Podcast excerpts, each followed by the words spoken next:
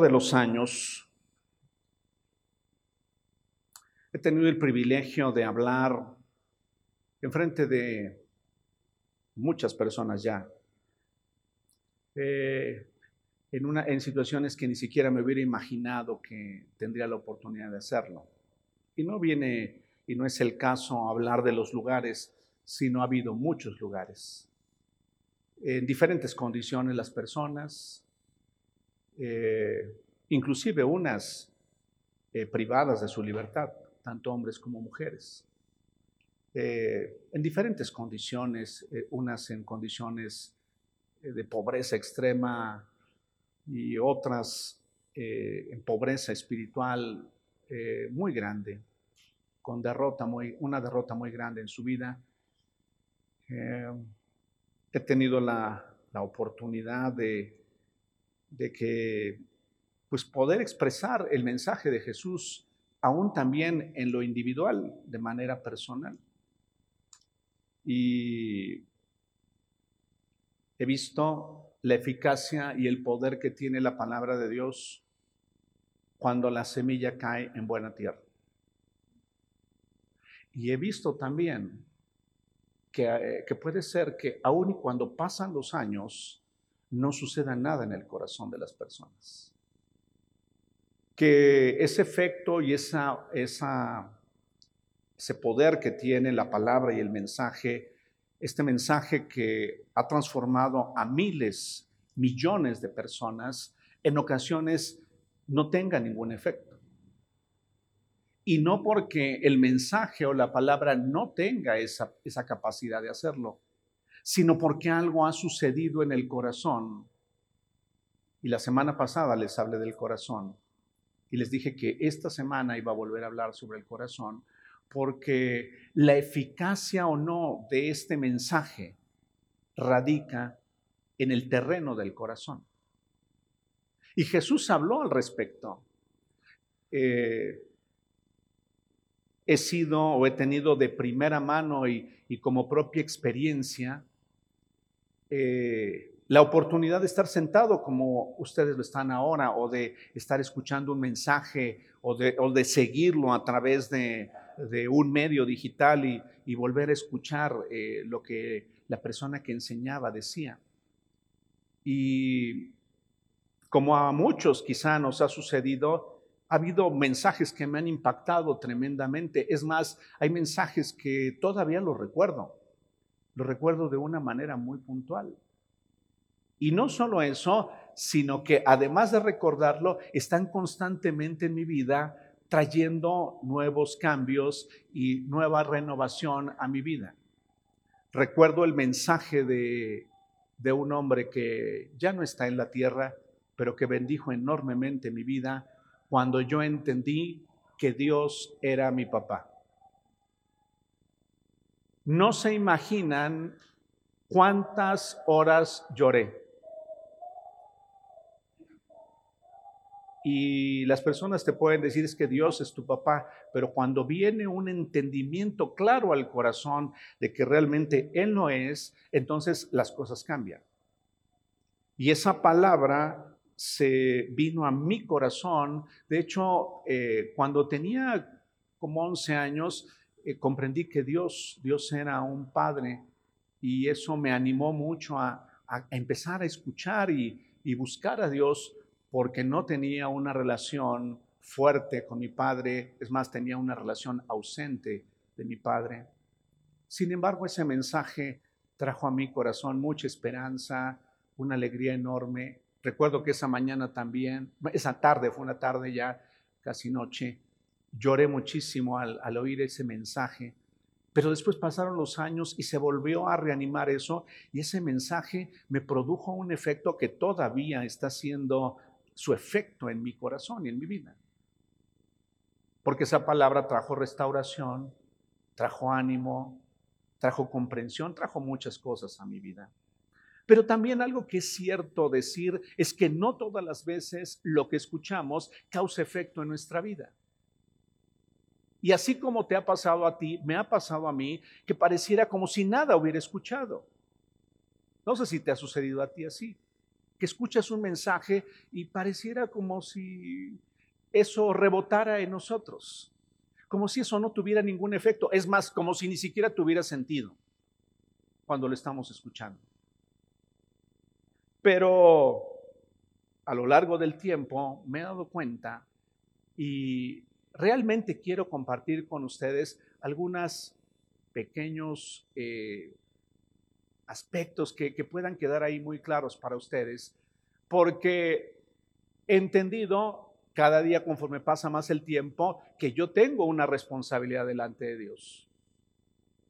Y mi responsabilidad es prepararme, mi responsabilidad es estudiar la palabra y mi responsabilidad es aplicarla a mi propia vida, entenderla cómo es que en la vida práctica se puede llevar a cabo o sea, no poner una carga pesada en otros, sino entender y comprender y al mismo tiempo que muchos de ustedes seguir avanzando y seguir entendiendo, porque cuando una persona predica el mensaje, no solamente les habla a otros, sino también se está hablando a sí mismo. Y entonces que esa palabra siga siendo efecto en mi vida. Y esa responsabilidad, la responsabilidad mía, es hablarles conforme a la verdad conforme a la verdad que está aquí escrita y también buscar que quienes predicamos la palabra en este lugar lo hagamos conforme a lo que Dios dice en su palabra, porque se puede hablar de muchas cosas. He escuchado en ocasiones que a veces las personas eh, predican sobre el nuevo bestseller, el nuevo libro que está hoy de moda, pero no necesariamente estoy predicando la palabra. Puede ser que sí, pero no necesariamente por hablar de un bestseller estoy predicando de la palabra. Ahora, mi responsabilidad es prepararme, buscar a Dios para entender qué es lo que Él dice en su palabra y entonces transmitirlo y buscar que ese mensaje sea entendible. Discúlpenme si en ocasiones no lo es, pero ese, eso es lo que es mi responsabilidad. Pero hay otro, hay otro actor que es responsable y ese otro responsable eres tú. Tú eres responsable de tu propia vida. Tú eres responsable del huerto de tu corazón. Tú eres responsable de lo que se deposita en tu corazón. Tú eres responsable de qué tipo de semilla está siendo plantada en tu corazón porque de acuerdo a la semilla que quede sembrada en el corazón, es lo que tarde o temprano dará fruto. si yo no tengo cuidado en lo que está siendo sembrado en mi corazón. Por eso a veces es tan importante con quién nos juntamos y con quién hablamos. Por eso es muy importante. A veces las personas no le damos importancia a ello, pero sabes, dependiendo de con quién nos sentamos a hablar, con quién platicamos. No es que como me encanta platicar con mi comadre, pero mi comadre le gusta hablar de otros. Y eso es, ahí están quedando cosas sembradas en mi corazón. No sé si se han percatado que en ocasiones hasta tenemos enemistad con quienes ni conocemos o estamos muy enojados con quien ni conocemos, producto de aquellas personas que están en nuestra vida y que están sembrando y están poniendo cosas en nuestro corazón. Por eso es tan importante con quién nos, con quién nos relacionamos, con quién compartimos tiempo, de qué hablamos, de qué se habla en las charlas de, la familia, de qué se habla en las charlas de sobremesa. Es una bendición cuando se habla de Dios y de su palabra y no cuando se habla de otros. No cuando se habla mal del gobierno. ¿Sabes? Y no porque yo lo tenga que defender al gobierno, pero nada ganamos con hablar mal del gobierno. Es más, pocas veces hablamos de lo bueno de un gobierno. No sé si han percatado, casi siempre vemos todo lo negativo. Pero ahí dejamos, ahí dejamos que estén esas semillas. Algo que sí quiero darles como consejo, tengan mucho cuidado, sobre todo ahora en este tiempo en el que hay tantos medios digitales, tantas opciones, para que tú sepas identificar la semilla correcta. Para que tú sepas identificar si lo que estás oyendo está de, acuerdo a lo que Dios dice en su palabra, porque la responsabilidad de la semilla que cae en el corazón tuyo es tuya. Es tu responsabilidad. Ahorita te voy a hablar de una más que es la responsabilidad también. Bueno, es de los dos. También yo soy alguien que escucha y es mi responsabilidad lo que cae en mi corazón. Entonces de eso soy responsable. Soy responsable de mi corazón y de lo que escucha mi corazón, de lo que percibe mi corazón, de lo que perciben mis ojos, de lo que estoy escuchando constantemente. Soy responsable. Entonces, pues dice Hebreos 4:12 que la palabra es viva y es eficaz. Si recuerdan ese versículo, la palabra de Dios es viva y eficaz y más cortante que toda espada de dos filos, penetra hasta partir el arma, discierne las intenciones y los pensamientos del corazón, porque la palabra de Dios tiene esa capacidad. Dice también eh, el apóstol Pedro en su primera carta, en el capítulo 1, versículo 23, pero ustedes han nacido de nuevo no de simiente perecedera, sino de simiente imperecedera mediante la palabra de Dios que vive y permanece. Es una responsabilidad tuya y mía prepararnos y estudiar. Es responsabilidad de cada uno de nosotros prepararse y estudiar.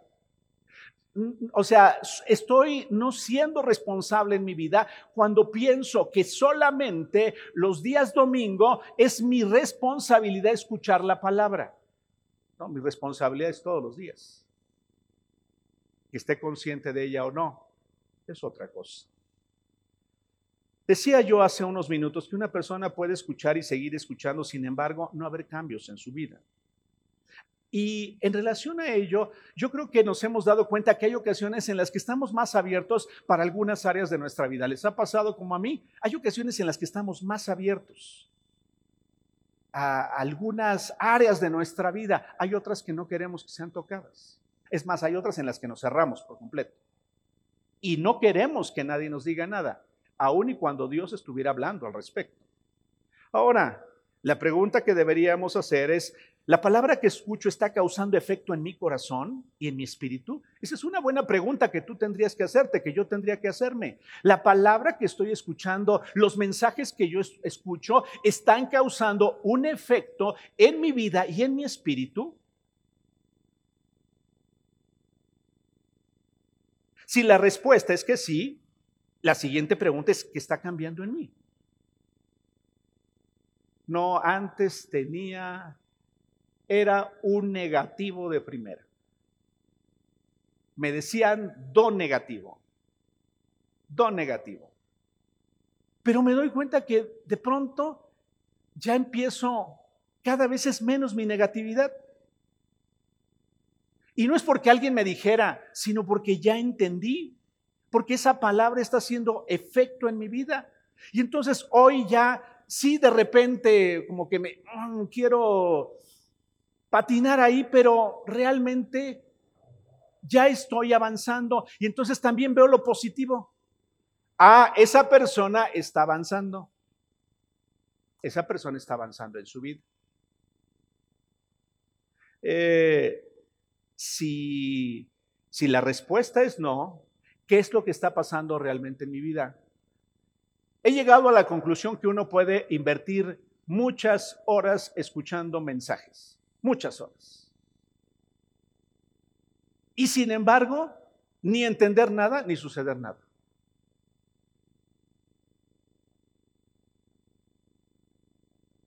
No le codeen a nadie, ni le digan, cuídate Juan, que por ahí te andan buscando. Ah, perdón, debí de haber dicho otro nombre. Siempre digo, este, Rodrigo, no, bueno, no sé, Anastasio, ¿no? Pero, Perdón, Juanito. Sigo batallando con los mismos hábitos, los malos hábitos en mi vida. Sigo batallando con los mismos malos pensamientos en mi vida. Sigo batallando con actitudes en mi vida. Ahora, no porque vayamos a ser perfectos. De hecho, no lo vamos a lograr sobre la tierra. Pero el tema es que hay cosas con las que batallamos durante años, años, años y años y no sucede nada en nuestra vida. O no hemos permitido que suceda nada. Y muchas veces he perdido la responsabilidad que tengo sobre los cambios que debe haber en mi vida. ¿Por qué escucho y no tiene efecto la palabra ni el mensaje de Jesús? Y Jesús habló al respecto. Si me pones la primera lámina, por favor, David. Eh, Jesús habló al respecto y de hecho les mandé a la mayoría de ustedes eh, la presentación de este mensaje. Déjenme decirles que le llamé eh, al mensaje cosechando abundantemente. Yo creo firmemente que tú y yo estamos preparados y diseñados por Dios para tener una cosecha abundante. Abundancia en nuestro corazón en relación a mejorar la condición de vida en la que estábamos. Sabes, no se limita a haber aceptado a Jesús nuestra vida y haber dicho, Padre, perdóname por todos mis pecados y seguir adelante y que nada suceda en la vida.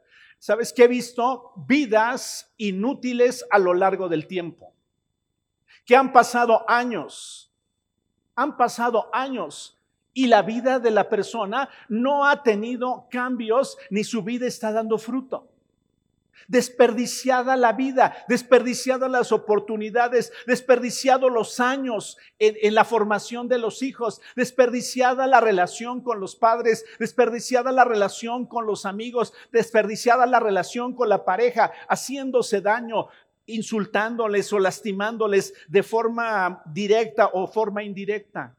Eso es lo que he visto a veces a lo largo de los años. ¿Y sabes por qué? Porque la palabra realmente no ha hecho efecto en la vida de la persona. Porque la persona nos acostumbramos a escuchar, pero no a que suceda algo en nuestro interior. Y entonces lo que nos tenemos que preguntar, ¿qué es lo que realmente pasa en mi vida?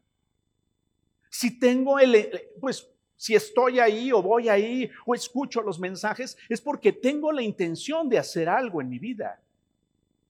Ese ya es un paso importante porque podríamos estar en otro lugar. Sabes, conozco a personas que al no hacer nada en su vida, al no haber cambios en su vida, hoy están muy lejos de aquel camino en el que un día se encontraron con Jesús, muy lejos. He conocido a personas, y lo digo con enorme tristeza en mi vida, que un día le cantaron a Dios, que un día eh, anunciaron el mensaje de Jesús, pero que ahora creen en los chamanes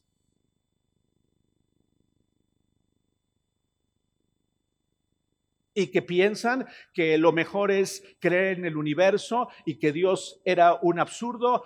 O sea, dices, ¿cómo es posible? Pues sí es posible. Y tú y yo estamos muy cerca si no hacemos algo en relación al mensaje y a la palabra que estamos escuchando. Ahora sí, la, la parábola del sembrador, de hecho, dice que Jesús eh, ahí lo ves, lo ves proyectado en la pantalla, dice que les habló por pues, pues muchas parábolas. Dice, un sembrador salió a sembrar y mientras iba esparciendo la semilla, una parte cayó junto al camino y llegaron los pájaros y se la comieron. Otra parte cayó en terreno pedregoso, sin mucha tierra. Esa semilla brotó pronto porque la tierra no era profunda, pero cuando salió el sol, las plantas se marchitaron y por no tener raíz se secaron. Por otra parte, por otra parte de la semilla cayó eh, entre espinos que al crecer la ahogaron. Pero las otras semillas cayeron en buen terreno en el que se dio una cosecha, fíjate bien, muy abundante, al 30, al 60 y hasta 100 veces más de lo que se había sembrado. Esa es una semilla abundante que Dios quiere para ti y para mí. Y nos conformamos con que la semilla se muera. Nos conformamos con que la semilla quede ahogada. Nos conformamos con que la semilla sea robada. Pero ahí dice que tiene un enorme potencial. No sé si te parece un rendimiento extraordinario o un potencial increíble. Que tú siembres una semilla y obtengas 100. Una cosecha abundante. 100 para tu vida. Eh, y dice ahí el verso 9, el que tenga oídos para oír, escuche. Pon la siguiente, por favor. Algo que es de llamar la atención. No todas las parábolas fueron interpretadas por Jesús. Ahí, ahí dejó algunas cosas en la escritura que han sido, ha sido necesario que nosotros las interpretemos. ¿Qué quiso decir cuando las aves se llevaban este, eh, la semilla? ¿Qué quiso decir cuando caían entre las piedras? ¿Qué quiso decir cuando caía entre los espinos? Ahí está la interpretación. Entonces, eso es lo que vamos a ver. Simple y sencillamente lo que Jesús dijo. Cuando alguien oye la palabra acerca del reino y no la entiende, pongan mucha atención, no la entiende. Ahorita lo vamos, vamos, a ir con detalle. Viene el maligno y le arrebata lo que se sembró en su corazón. Esta semilla sembrada, esta es la semilla sembrada junto al camino. El que recibe la semilla que cayó en terreno pedregoso es el que oye la, palabra, e inmediatamente la recibe con alegría. Pero como no tiene raíz, dura poco tiempo. Cuando surgen problemas o persecución a causa de la palabra, enseguida se aparta de ella. El que recibió la semilla que cayó entre espinos es el que oye la palabra, pero las preocupaciones de esta vida y el engaño de las riquezas la ahogan, de modo que ésta no, no llega a dar fruto. Pero el que recibió la semilla que cayó en buen terreno es el que oye la palabra, la entiende, este sí produce una cosecha del 30 al 60 y hasta el 100 por uno. Como podrás ver, aquí hay varios elementos en esta parábola de Jesús que también se encuentra en el Evangelio de Marcos y también se encuentra en el Evangelio de Lucas. En los tres evangelios aparece expuesta esta verdad. Para quienes están anotando, Mateo 13, 1 al 9, Marcos 4, 1 al 9, Marcos 4, 1 al 9 y Lucas 8, 4 al 8. ¿Qué elementos encontramos aquí? El sembrador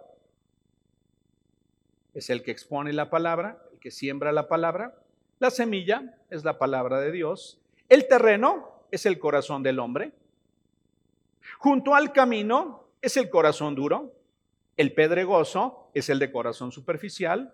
Entre espinos, el de corazón congestionado y el buen terreno, el de corazón preparado.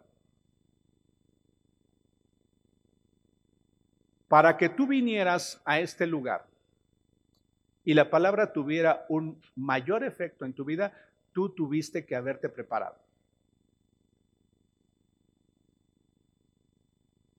Voy a volver a repetir esto. Para que la palabra cayera o caiga en buena, tierra, tú necesitas preparar tu corazón antes de venir.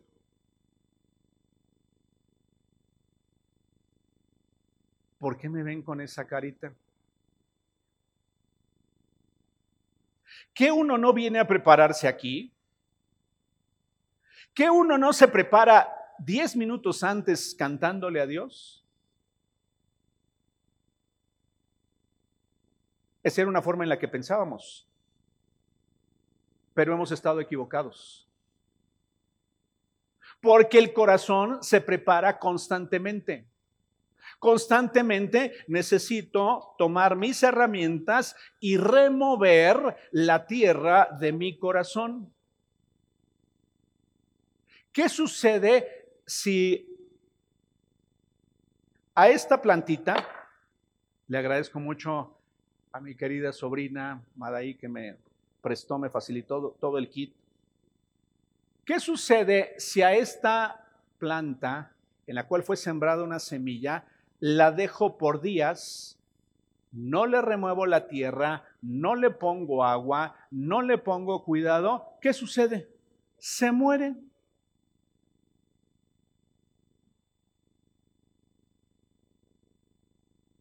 No sé por qué durante la semana estoy tan irritable. No entiendo. No entiendo por qué apenas me dicen algo y inmediatamente brinco y... Es más, no sé ni por qué a veces, como que entre semana, hasta malas palabras se me salen.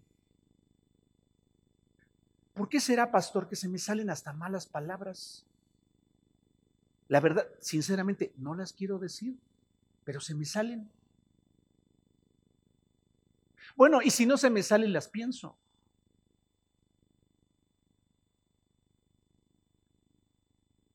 Durante la semana, vengas o no vengas, haya pandemia o no haya pandemia, necesitas, necesito hacer algo en el terreno de mi corazón. Porque, ¿qué crees? Ahorita vamos a ver el de corazón duro. Pretendo que durante 10 minutos, 15 minutos de alabanza, ay, qué bonita estuvo la alabanza. Un corazón duro, duro, así, duro. Que no siente nada. Y no, no es un tema de sentimiento solamente. Pero la, las canciones deberían causar un efecto de gratitud en nuestra vida. Por eso a veces cuando las personas cantan, ni sentido tiene. Es como perder el tiempo. ¿Por qué? Porque el corazón está duro. Más adelante vas a entender lo que te voy a decir. ¿Por qué estoy diciendo esto? Porque durante la semana no he glorificado a Dios. No le he cantado. Pues, y vuelvo a repetir ya lo que alguna vez dije, no hay, no hay música cristiana ni música pagana. La música es música, el tema es la letra. Pues si ando escuchando reggaetón toda la semana, y ando escuchando basura que se dice a veces en el reggaetón, quizá no todo, pero hay muchas cosas que son horribles lo que se dice ahí. Y entonces quiero llegar el domingo y tener un corazón dispuesto para el Señor. Oh, pues como está de moda la serie más famosa de México, bueno, yo sé por qué se rieron. Bueno, porque la han escuchado, habrán escuchado que hay una serie famosa hoy. Ay, no, qué romántica me pongo cuando la escucho. Y no porque tenga nada, nada de malo oír canciones románticas. Pero si estabas deprimida, te vas a deprimir más. No sé por qué me siento tan mal a veces. Y, no, no, tiene nada de malo escuchar una música de bolero. No, no tiene, eso no es el problema. ¿Me están entendiendo? El problema es con qué estoy alimentando mi vida. ¿Qué estoy haciendo en el terreno de mi corazón a lo largo de varios días o de las semanas? Porque a veces eso puede durar mucho tiempo. Vamos rápidamente a los oyentes que están junto al camino. ¿Me la pones, por favor? Gracias.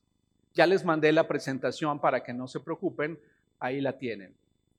Eh, la Biblia nos enseña que aquellos que están junto al camino, la semilla que cae junto al camino, tiene que ver con un corazón duro. Eh, Dice, por no ser sensible, porque no es sensible a la voz de Dios, por solo escuchar y no entender, debido a la indiferencia o a las presiones de la vida. ¿Sabes qué sucede a veces? ¿Sabes qué nos sucede a veces a las personas? Oímos y no hacemos nada. Y es como si volviéramos, no sé si han visto los caminos por los que eh, eh, al andar en la sierra, me, tocó ver caminos que, por ejemplo, estaban lodosos. Pero cuando pasas con, un vehículo y empieza a haber sol, se empieza a como a hacer una, una, como si estuviera pavimentado, en pocas palabras.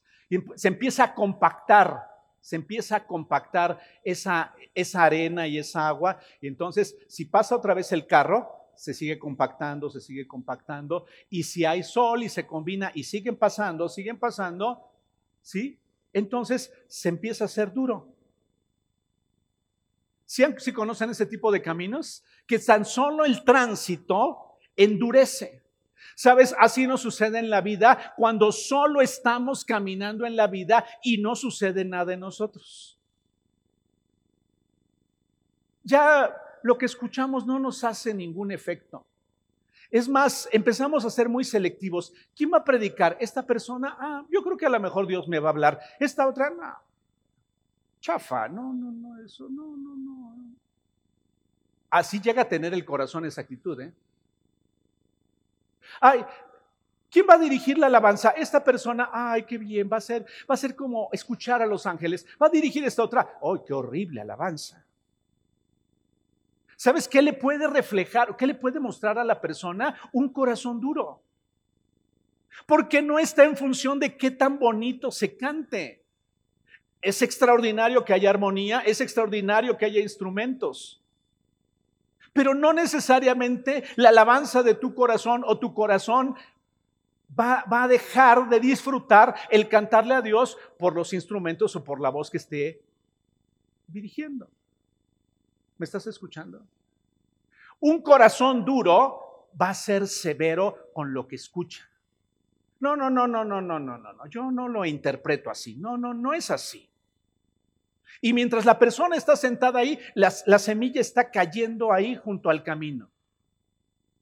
Y esa semilla que cae junto al camino, pudiendo ser de bendición y pudiendo haber producido mucho fruto, ¿sabes qué dice ahí? Las aves se la llevan y las aves se la comen. ¿Qué le queda a la persona? Nada. ¿Qué se lleva a su casa? Nada. Puede ser que inclusive tenga notas, pero no la entiende. No entiende lo que está escuchando. No alcanza a ser sensible. No es sensible a la voz de Dios. Porque solo escucha y no entiende. Es extraordinario y, se los digo con todo mi corazón y con todo respeto, no es una crítica a quienes no toman nota. Pero si tú tomas notas, es más fácil que más adelante recuerdes. Y si no tomas notas y vuelves a escuchar la conferencia, yo te animo para que tomes notas para que lo hagas realmente consciente de que necesitas entender que a lo mejor de todo eso que se habló durante 45 minutos o 50, hubo algo que tuvo que ver con tu vida. Una cosa, a lo mejor una cosa. Si hoy identifico que en mi corazón hay dureza, ya valió la pena. Si hoy me quedó claro que quizá mi corazón hay dureza, ya valió la pena. Ya valió la pena el invertir. Porque entonces la siguiente acción es, ¿qué hago? Pues al corazón duro hay que darle. ¿eh? Hay que darle a ese corazón duro, a esa tierra dura, hay que empezar a hacer algo. ¿Me están entendiendo, verdad? Hay que hacer algo con ese corazón duro. A ese corazón duro hay que empezar a regarlo. A ese corazón duro hay que empezar a regarlo. De nada te sirve aceptar, ay, si es que tengo un corazón duro. Ajá, y luego. A veces así no sucede. Ay, sí, eh, sí, este, es que estoy, estoy, estoy batallando, estoy fallando. ¿Y qué hiciste? Nada. Nos quedamos igual. Ah, ya me di cuenta que tengo un corazón duro porque ya no, ya no me sucede lo mismo. Déjenme decirles algo. Algunos de nosotros, cuando empezamos a caminar en el conocimiento de Cristo, cualquier canción nos parecía, para Dios nos parecía extraordinaria. Cualquiera. Cualquier canción quebrantaba nuestro corazón. Y no porque el llorar sea sinónimo exactamente de que, de que tengo un buen corazón. No, pero éramos sensibles a lo que se estaba cantando. ¿Me estás entendiendo? Pero el paso de la vida, el no hacer nada, Las circunstancias adversas de la vida van haciendo que mi corazón se endurezca. ¿Sabes qué? El paso de los años en el cristianismo, las decepciones del cristianismo van haciendo que nuestro corazón sea un corazón duro. Y no hago nada. Ya identifiqué que tengo un corazón duro, tengo que hacer algo. Tengo que empezar a regar y ponerle agua a esa tierra dura y tengo que empezar a hacer algo al respecto. Porque el peligro que corro es que ese corazón se sigue endureciendo. Y en la siguiente conferencia, ¿sabes qué sucede? Lamentablemente sigue más duro. Y en el siguiente momento se vuelve más duro de tal, de tal manera que no, ya no entiendo nada de lo que me están diciendo. Ya Dios no me habla por medio de su palabra. Ya la leo la Biblia y no tiene ningún sentido para mí.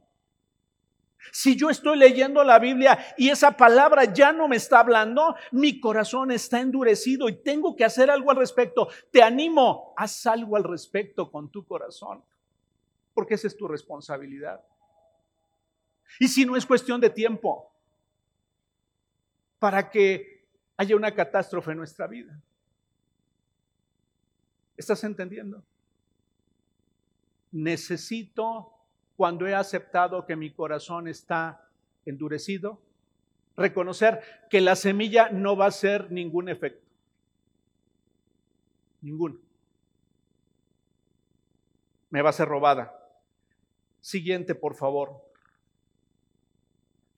El corazón superficial.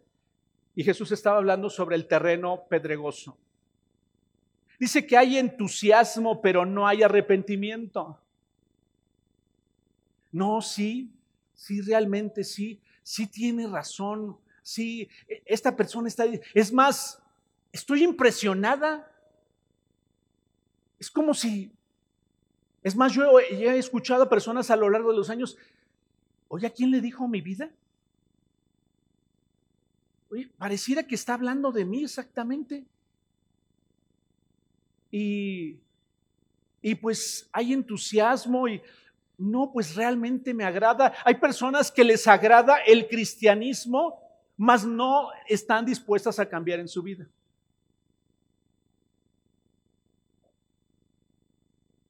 Hay quienes pueden adoptar el cristianismo, pero la vida sigue igual sin cambios, sin, ningún efecto, sin una vida fructífera, sintiéndome igual, viviendo en la misma depresión que siempre he vivido, viviendo con la misma ansiedad que siempre he vivido, viviendo con los mismos temores, como lo decía la semana pasada, porque no sucede nada. Es más, nos acostumbramos y pensamos que esa es la vida que se debe vivir. Cuando realmente tendría que haber la oportunidad de que hubiera cambios en mi vida. ¿Qué es lo que dice aquí? Hay entusiasmo, pero no hay arrepentimiento. O sea, escuché, pero realmente no me arrepentí. ¿Sabes qué significa arrepentimiento? Iba yo para el norte y ahora voy para el sur. Y no te estoy hablando solamente de cambio de hábitos. No es que antes era un lépero de primera. Ahora yo no digo majaderías. No, no te estoy hablando de eso. Hay muchas personas que sin ser creyentes y sin conocer a Dios son muy educadas y no dicen una sola mala palabra. No te hablo de eso. Te hablo de un profundo arrepentimiento acerca de mi condición, de quién soy. Y de lo que Dios me ha dicho y cambiar de dirección. Es que antes me preocupaba por todo. Ah, cada día me voy preocupando menos. Sí, me, sigo preocupando, pero es menos lo que hoy me preocupo. Dice ahí que la semilla no tuvo, tiene poca profundidad. La semilla brota rápidamente. La semilla germina, pero no tiene raíz. Y esa semilla, fíjate bien, también es inútil. Esa semilla tarde o temprano se seca. No tiene profundidad. No es suficiente con que tú escuches aquí el domingo, te lo digo con todo mi corazón.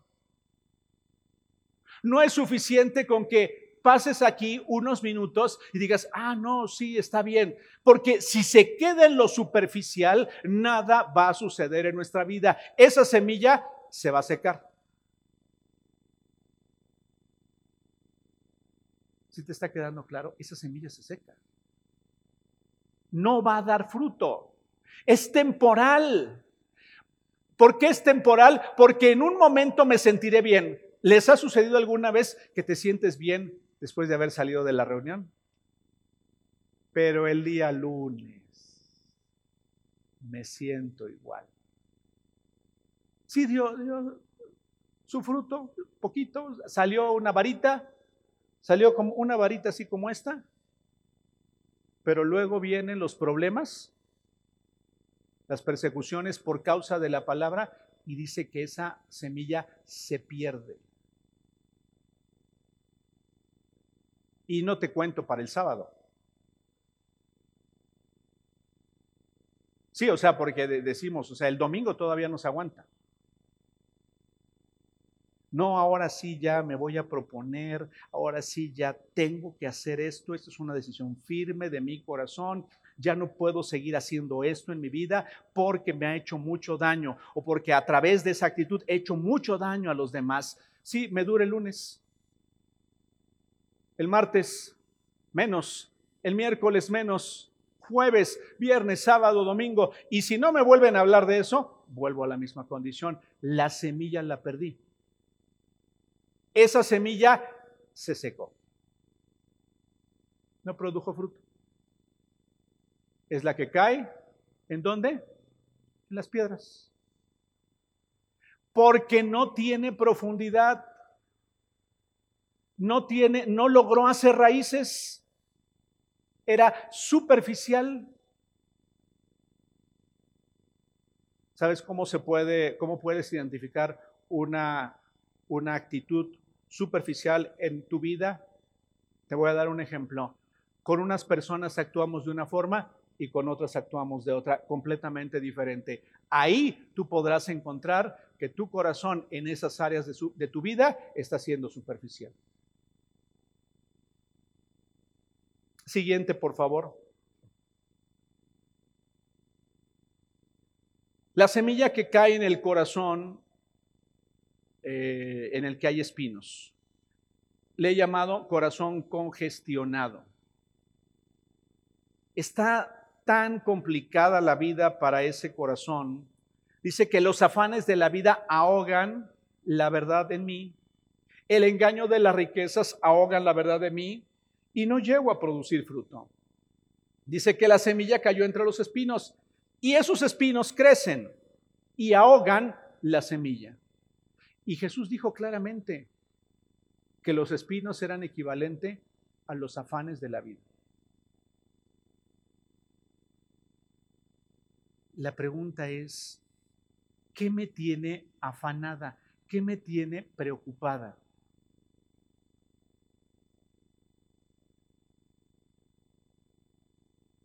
Hay muchos afanes, ¿eh? Hay muchos afanes. ¿Se han, percatado que cuando algo nos tiene, que cuando algo está ocupando nuestro pensamiento mañana, tarde y noche, muy probablemente es que estemos afanados en ello? lo que sea, ¿eh? Un problema con los hijos afanados ahí, pensando todo el tiempo, todo el tiempo pensando en eso, todo el tiempo pensando en eso. No nos damos tiempo para pensar en Dios, no nos damos tiempo para pensar lo extraordinario que ha sido Dios. Ahí estamos todo el tiempo, estamos mañana, tarde y noche nos levantamos y ay, me va a dar, me va a dar, me va a dar porque pues sí, a veces nos va a dar. Porque estamos ahí. O sea, podemos estar aquí, pero estamos pensando todo el tiempo en ello. Afanados por la salud. ¿Debemos hacer algo en relación a nuestra salud, al cuidado de nuestra salud? Sí. Debemos hacer algo en el cuidado de nuestra salud. Pero hay quien se puede afanar pensando que por mucho que haga, va a mantener su salud perfecta y en perfectas condiciones. Y yo puedo estar pensando todo el tiempo en él. Lo dije la semana pasada, yo puedo estar preocupado por porque no me despidan del trabajo. Y estar pensando todo el tiempo, es que si me despiden, y es que si esto, y es que si lo otro, y es que si me quedo sin trabajo, y es que si se me acaba. Y... Eso es un afán en la vida. Ya también se los dije, ¿y si me enfermo de coronavirus? No es que digamos, no, sí, yo me enfermo y que no me pasa nada. No. El tema es que si, tú, si cayéramos en esa condición, sabemos que nuestra vida está guardada en Dios. Claro, no hicimos locuras, tomamos en cuenta las recomendaciones que se hicieron para nosotros, pero lo que sí es que si llega a nuestra vida eso, finalmente nuestra vida está en Dios. Sin embargo, hay personas que vivimos afanadas, pensando y atemorizadas porque eso no sucede en nuestra vida. Es más, hay quienes están muy preocupadas, personas que están muy preocupadas por cuándo terminará la pandemia. ¿Alguien tiene la fecha? Claro, no está siendo fácil. Pero no puedo estar viviendo afanado en la vida porque esos afanes en la vida es esa preocupación excesiva en mi vida sobre lo que sucederá, sobre lo que pasará frente a mí, sobre lo que el destino final de, de, esta, de la humanidad. Eso tarde o temprano lo que va a hacer, dice la palabra, que no llega a producirse fruto en mi vida. Fíjate bien, dice que esos espinos crecen y ahogan la palabra. La pregunta es, ¿qué te preocupa hoy? Yo los veo muy bien, seguramente no les preocupa nada.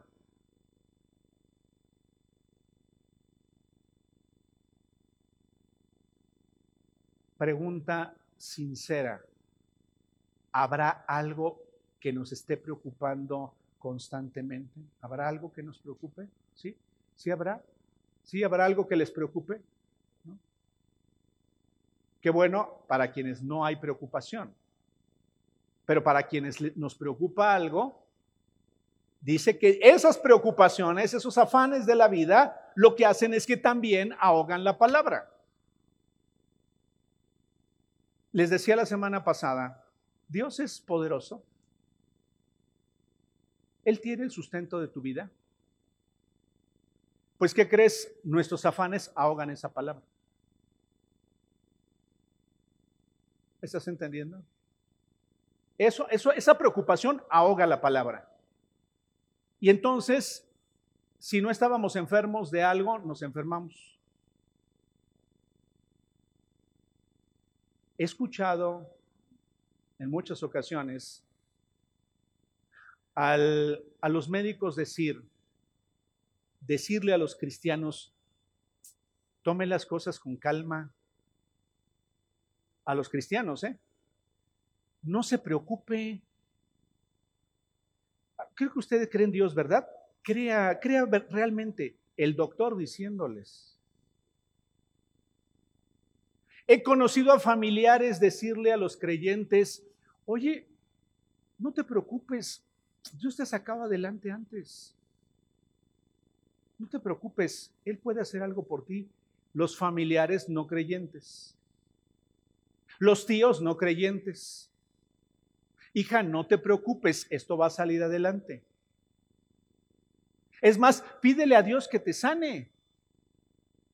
He escuchado a esas personas no creyentes decirle a los creyentes, pon tu confianza en Dios.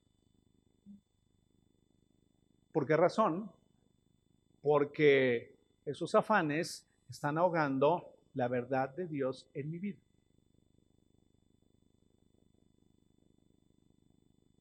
Y por último,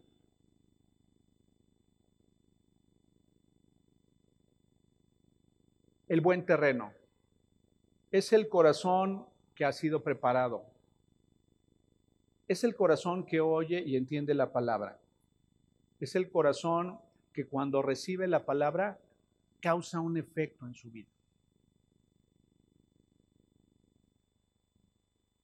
¿Alguno de ustedes se acordará de una palabra que haya causado efecto en su vida? Y que dijeras, a partir de ese día fue punto y aparte. O sea, en esa área de mi vida, a partir de ahí, las cosas cambiaron. ¿Alguno de ustedes ha experimentado esa verdad? ¿Se han dado cuenta que en ocasiones el buen terreno... Mau, ¿me ayudas? Te, te pedí la otra vez. ¿Se han dado cuenta que el terreno bueno a veces lo tenemos en nuestra vida producto de situaciones adversas a veces en nosotros? ¿Y se han percatado de eso? Que cuando ha venido una crisis a nuestra vida, está nuestro corazón más sensible para Dios. Y entonces lo empezamos a buscar.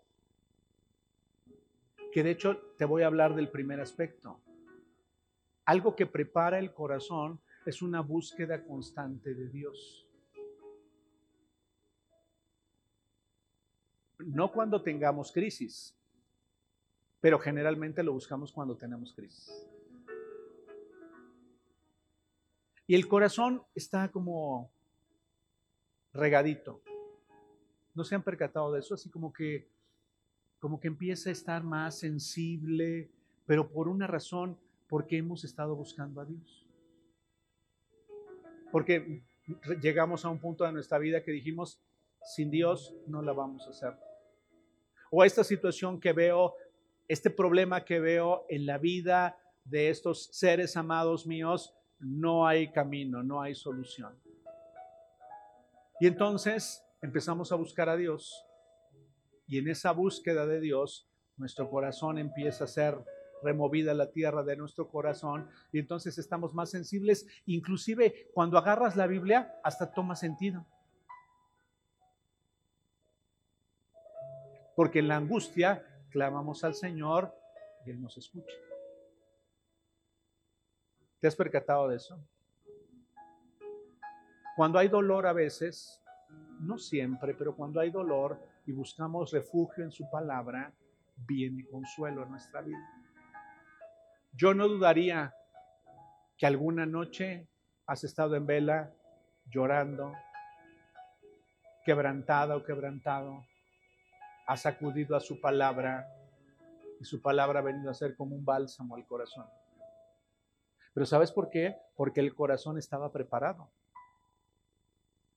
Porque las circunstancias de la vida, esas situaciones adversas han removido ahí por completo el corazón y eso que pensaba yo me sentía tan segura o tan seguro ha sido removido y entonces mi corazón está está así como que Dios, Dios, Dios, ayúdame, a algo en esta situación de mi vida. Inclusive estamos dispuestos a que Dios haga lo que tenga que hacer. ¿Se han percatado de eso? Estamos dispuestos a que Dios haga lo que tenga que hacer. Restáurame, sáname, arranca de mi corazón lo que sea necesario. Y entonces empezamos a ponerle un poco más de abono a nuestra vida, fertilizante a, esa planta, a esa tierra, y la semilla, cuando llega el siguiente, la siguiente ocasión para leer o para escuchar el mensaje, nuestro corazón está abierto.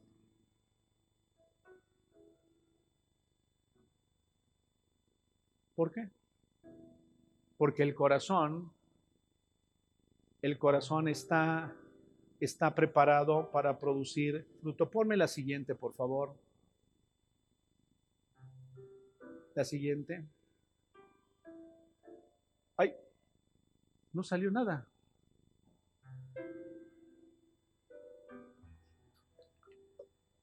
Lo tienen ustedes ahí en sus notas. No sé qué haya pasado con...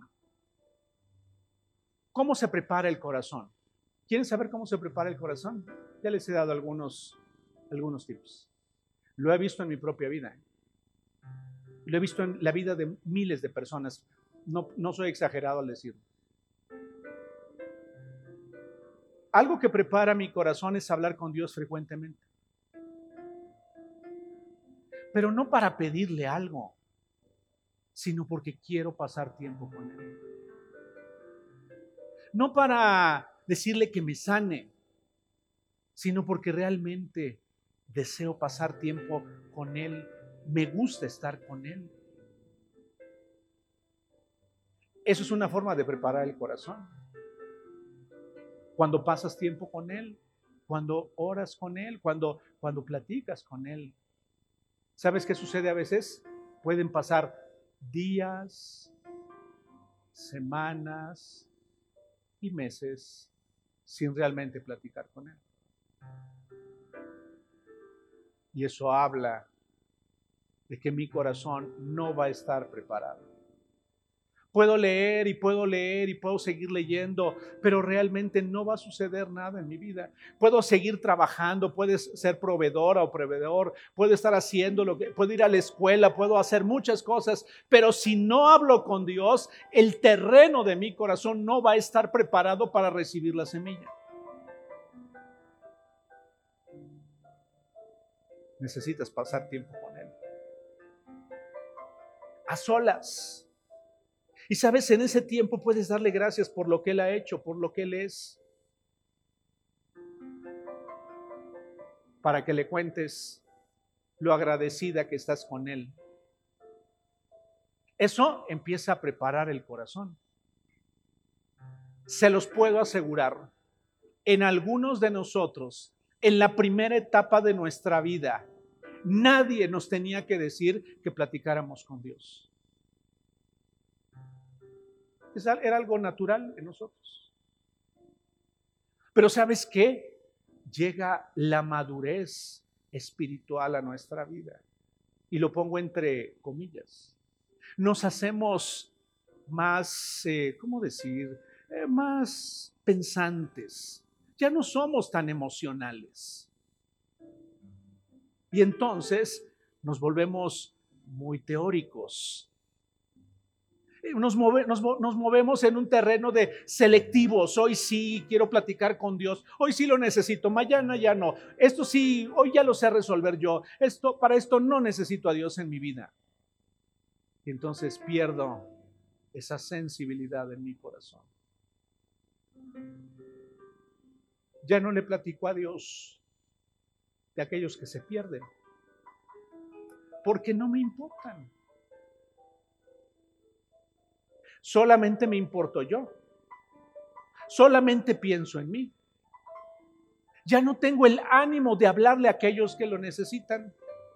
Y revisa tu vida. Yo estoy revisando la mía. Pueden pasar días, semanas y meses y a nadie le digo realmente quién fue quien hizo posible que mi vida fuera diferente porque no paso tiempo con Él. Porque cuando pasas tiempo con Él, nos va a importar lo mismo que a Él le importa. ¿Sabes qué nos importa a veces a nosotros? Estar bien financieramente.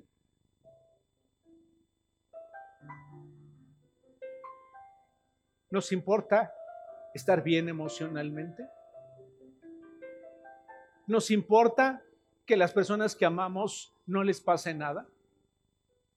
Y no porque eso esté mal, sino porque es lo único que tenemos. Nos preocupa o pensamos solamente en conservar nuestro trabajo, sin importarnos lo demás, sin ser sensibles a los demás o a las necesidades de otros.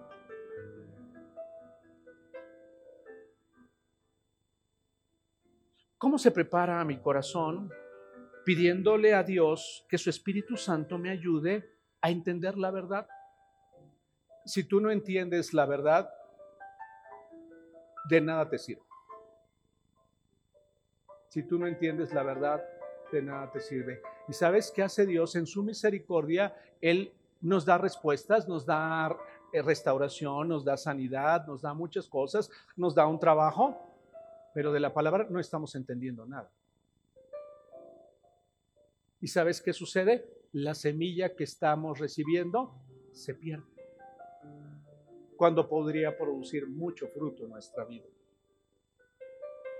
Pero necesitamos pedirle a Dios que por su Espíritu Santo puedas entender la palabra, puedas entender la verdad.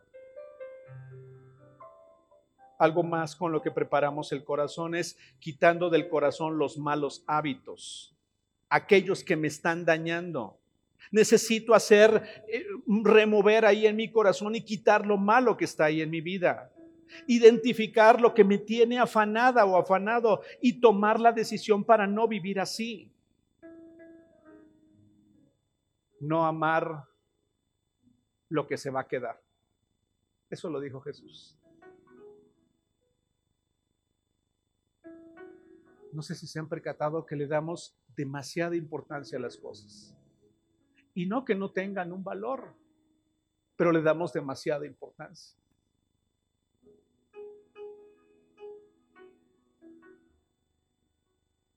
Le damos demasiada importancia a lo que tenemos, a lo que nos ponemos, a lo que nos compramos. Le damos demasiada importancia a nuestros planes, cuando realmente los planes más importantes deberían ser los de Él y no los nuestros. Sí debemos tener planes, claro. La Biblia nos enseña que debemos ser prevenidos, o sea, personas que prevén, personas que planean, sí, pero no solos, sino con la ayuda de Dios. Hace unos días platicaba con una pareja joven y les decía, ¿se han percatado que hacemos planes para todo? Hace uno planes para el futuro en relación a lo intelectual, hace uno planes para el futuro, para los hijos, en lo material, hace uno planes para el futuro de uno, para su bienestar económico, hacemos muchos planes y la pregunta ahí es, ¿y en dónde está el plan espiritual de crecimiento de mi vida?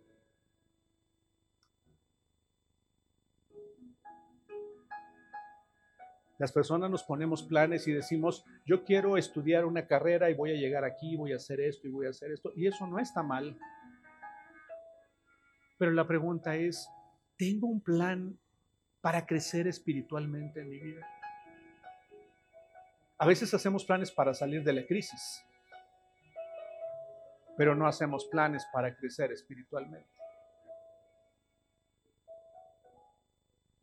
Y la semilla cae y la semilla se escucha, pero no produce fruto, porque el corazón no está preparado. Yo te animo este día para que estés interesada, estés interesado en que esa semilla produzca un abundante fruto.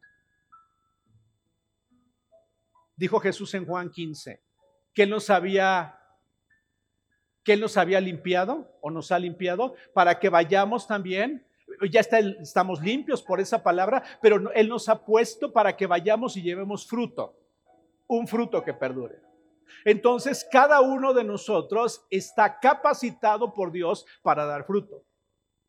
Si tú y yo no estamos dando fruto, entonces estamos siendo estériles. Y sabes, esa vida la podemos llevar sin producir nada, sin ser de bendición para nadie. Y pueden pasar los años y pueden pasar los días y no ser ni de bendición para nosotros, ni de bendición para otros. Emanuel me bendijo mucho esa ocasión que hablé contigo y me dijiste lo siguiente.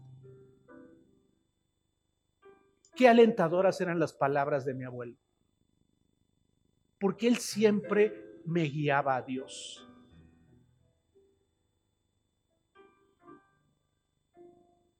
Wow. Es extraordinario cuando un nieto dice y reconoce, ya no está. Pero el recuerdo que tengo es que sus palabras me alentaban y me animaban para seguir a Dios. Ese es un fruto que perdura. ¿Estás entendiendo? Cuando ya no estemos, ¿qué van a hablar las personas de nosotros? ¿Qué van a decir las personas de nosotros? Porque un día van a terminar nuestros días sobre la tierra. ¿De qué hablarán las personas? Sabes, en ocasiones es muy triste porque hay muy pocas cosas que se pueden decir a veces de las personas. Pero qué bendición es cuando de tu vida y de mi vida digan, dio un fruto que fue de bendición para mi vida. Esa persona en varias ocasiones inspiró mi vida. Esa persona ya no está, pero el recuerdo que tengo es que bendijo mi vida. Ah, recuerdo que una ocasión fue, esa persona fue generosa en mi vida. Y no solamente me dio dinero, sino que me dio tiempo. Ah, recuerdo que esa persona me dio un consejo sabio y me guió a Dios. Ah, recuerdo que esa persona me dijo que el camino mejor para mí era encontrarme con Jesús.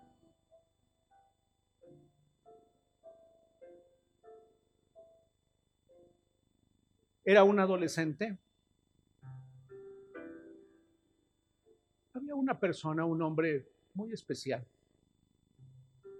No a muchas personas les caía bien, pero me acuerdo de su nombre. Él se llamaba Manuel Santillán.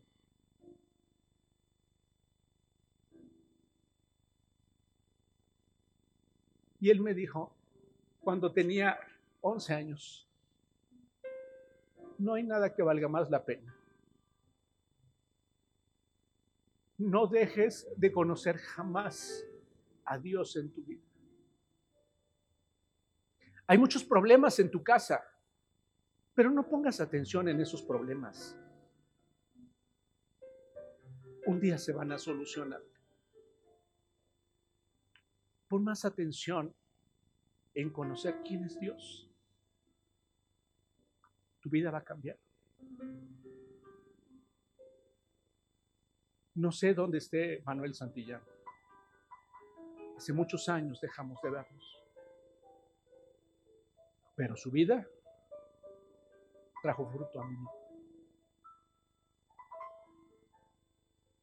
Era un adolescente yo creo firmemente que los adolescentes pueden ser impactados por Dios.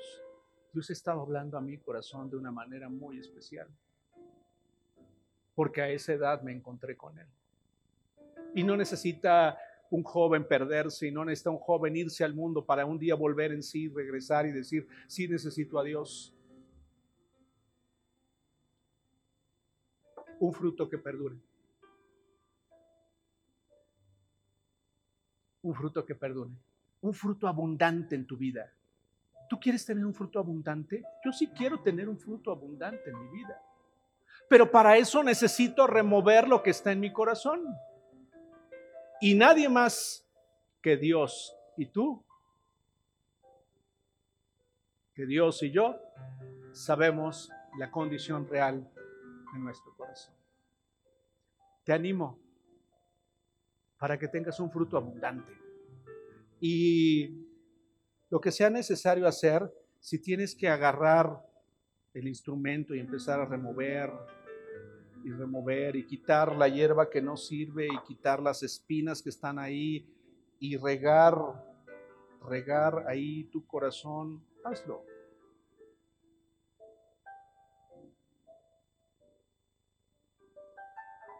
Nos haría bien Yo te animo. ¿Qué pasa si el día de mañana te consigues una pequeña planta y siembras algo? Y cada vez que la veas y remuevas la tierra, te acuerdas de la necesidad que tienes de remover la tierra de tu corazón y de que tu corazón esté preparado. Por favor, el próximo domingo antes de venir, ven con un corazón preparado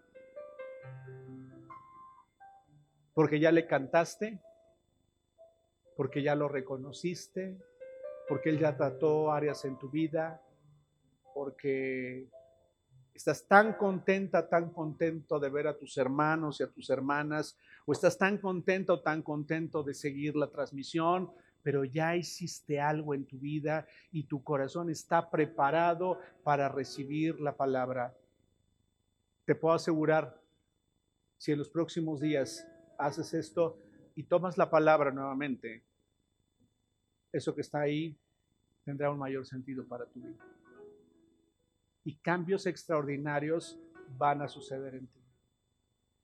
Lo he visto casi por algunas décadas ya, como la palabra transforma, trae luz, entendimiento, cambios profundos a la vida de aquella persona que permitió que esa semilla diera fruto.